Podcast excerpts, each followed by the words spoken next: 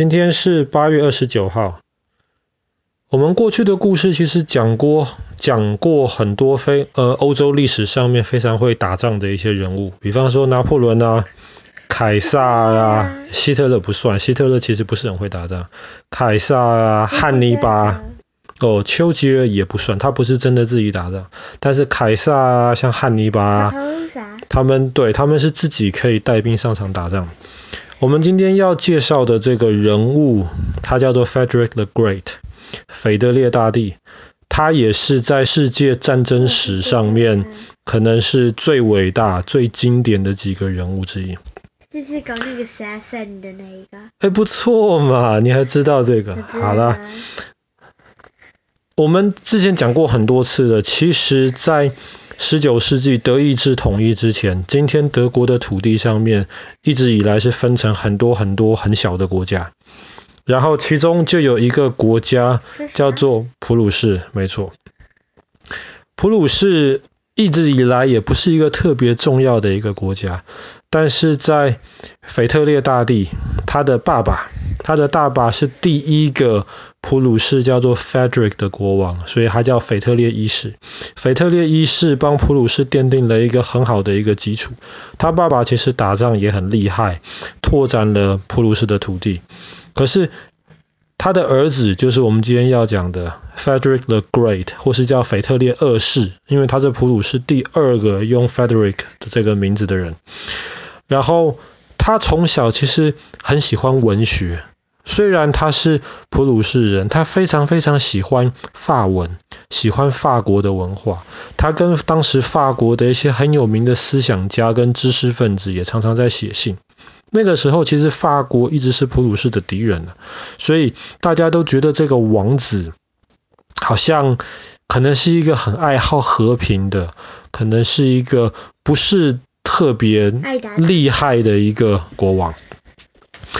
其实他从小并不是很想当国王，他甚至在他年轻的时候，为了反抗他爸爸，他还试着跟他一个好朋友逃到英国去。可是后来失败了，被他爸爸抓起来，他爸爸就把他那个朋友狠狠的惩罚了。这个儿子当然舍不得惩罚，但是这个儿子就命令要好好的管住他，要把他训练成为一个优秀的国王，不可以再让他像以前这样子这么喜欢文学，然后军事上面的事情都不管。因为你要想，普鲁士在那个时候其实要从一个小国家开始变强，他其实是受到很多压力，需要一个很厉害的国王。后来当他爸爸死掉了之后，这个腓特烈二世他就继任接了。这个普鲁士的国王，就当大家都以为他应该是一个爱好和平的国王的时候，那个时候历史跟他开了一个大玩笑。普鲁士最大的敌人其实还不是法国，法国再怎么说，法国人讲法文，应该是管不到德国的事情来的。普鲁士最大的敌人其实是奥地利。那时候德国还没统一，还没德国，是奥地利。为什么？因为奥地利很强大，而且奥地利那个时候是讲德文，当然今天也还是讲德文。那个时候奥地利原来的国王死掉了，然后就决定让一个女王，就是后来很有名的 Teresa。Teresa 有一个女儿，就是我们讲过路易十六的老婆玛丽安东尼。对，OK，她的妈妈是 Teresa。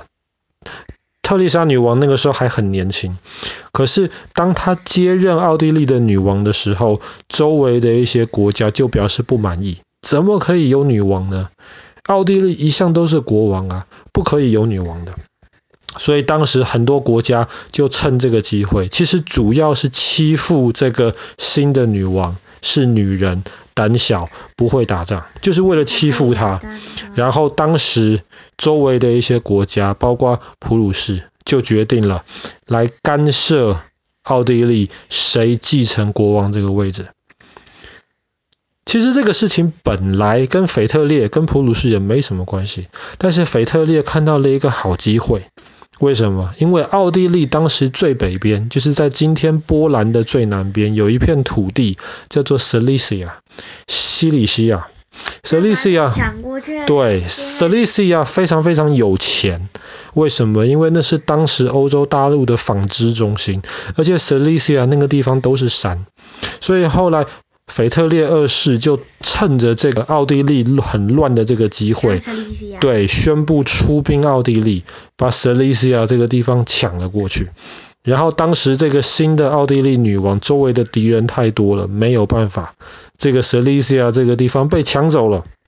他就只能认了，就跟普鲁士签了一个和平条约，就说了，塞利西亚这个地方就让给你了。我们家楼下有一个 board game 叫做 Teresa，你还没有玩过，这个 board game 比较复杂。Teresa。这个桌游比较复杂。啊啊，不是 Teresa，叫 Maria，玛利亚。因为对，这个不是，是 Maria Teresa。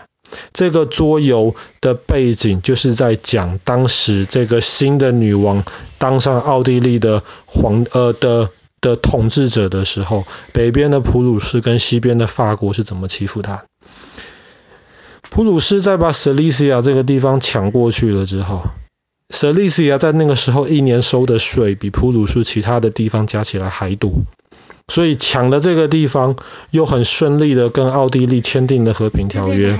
接下来十年的时间，普鲁士就在这个这个 Frederick the Great 的带领之下，发展的非常好，发展了十年。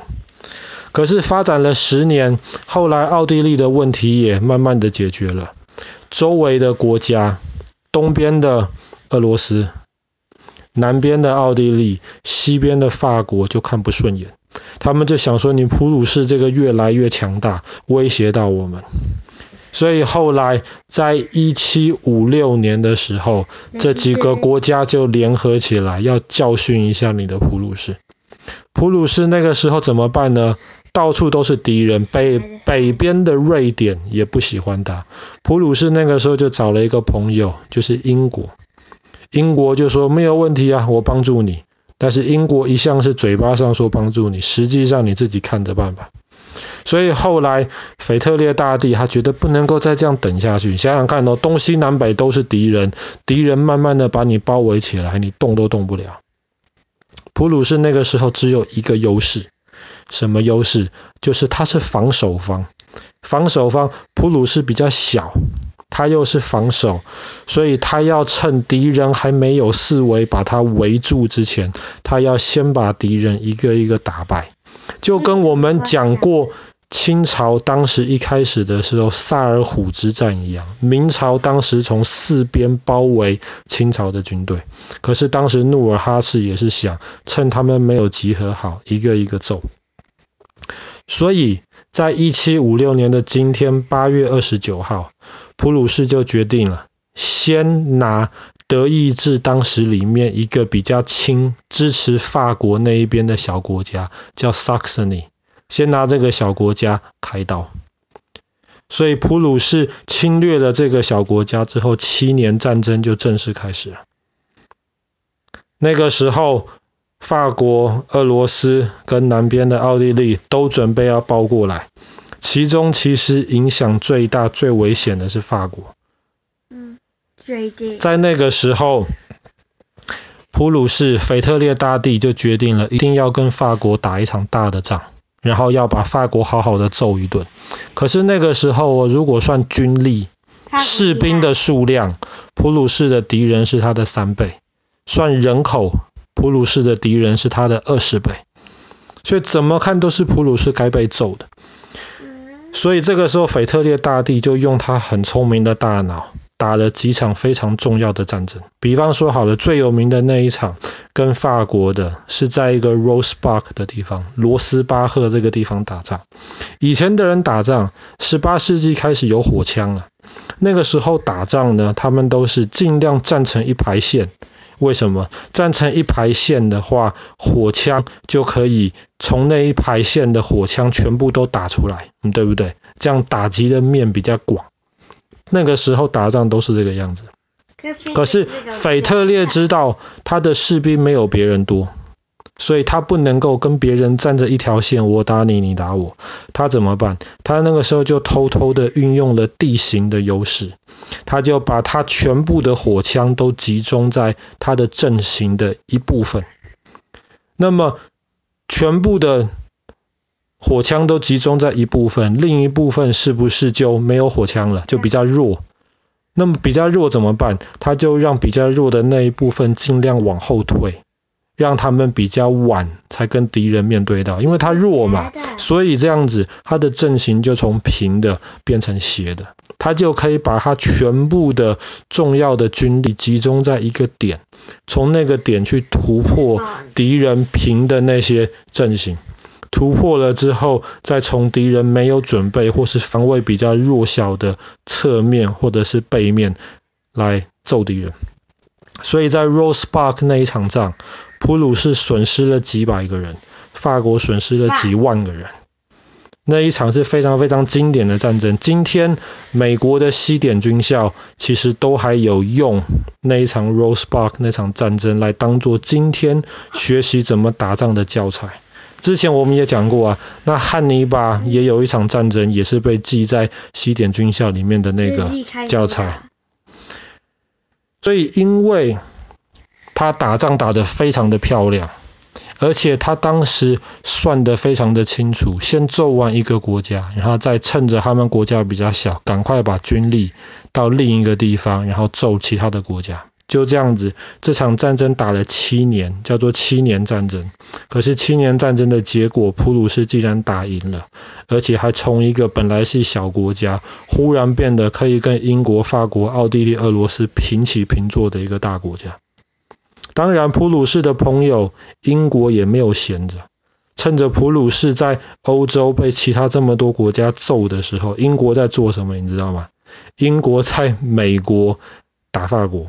把当时法国在美国的殖民地全部都抢过去，这种事情就是英国人特别会擅长做的。难道？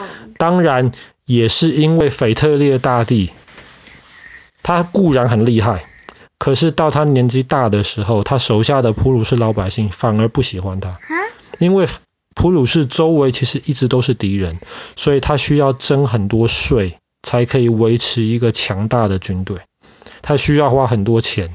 这些钱其实都是从老百姓上面来，但是他这些钱其实没有白花。比方说，普鲁士是当时欧洲唯一一个每一个大人都会认字、都有上过学。今天你觉得在欧洲每一个人都上过学是很正常的事情，但是在十八世纪那个时代，很多人根本没有机会上学。可是普鲁士当时腓特烈他就决定让大家都有上学的机会，都会认字。大家上学了，大家会思考了，这个国家慢慢就会变得强大。可是后来也是因为征了太多税，所以后来他手下的老百姓都不喜欢他。好了，我们今天的故事就讲到这边。一七五六年，腓特烈大帝他决定先开始发动这个七年之战。七年之战后来让普鲁士变成一个一般的小国家，忽然变成了一个欧洲大陆很强大的一个国家。哦，对了，再讲一点点。后来，当拿破仑打败了普鲁士之后，拿破仑到了腓特烈大帝的坟墓旁边，说了一句话。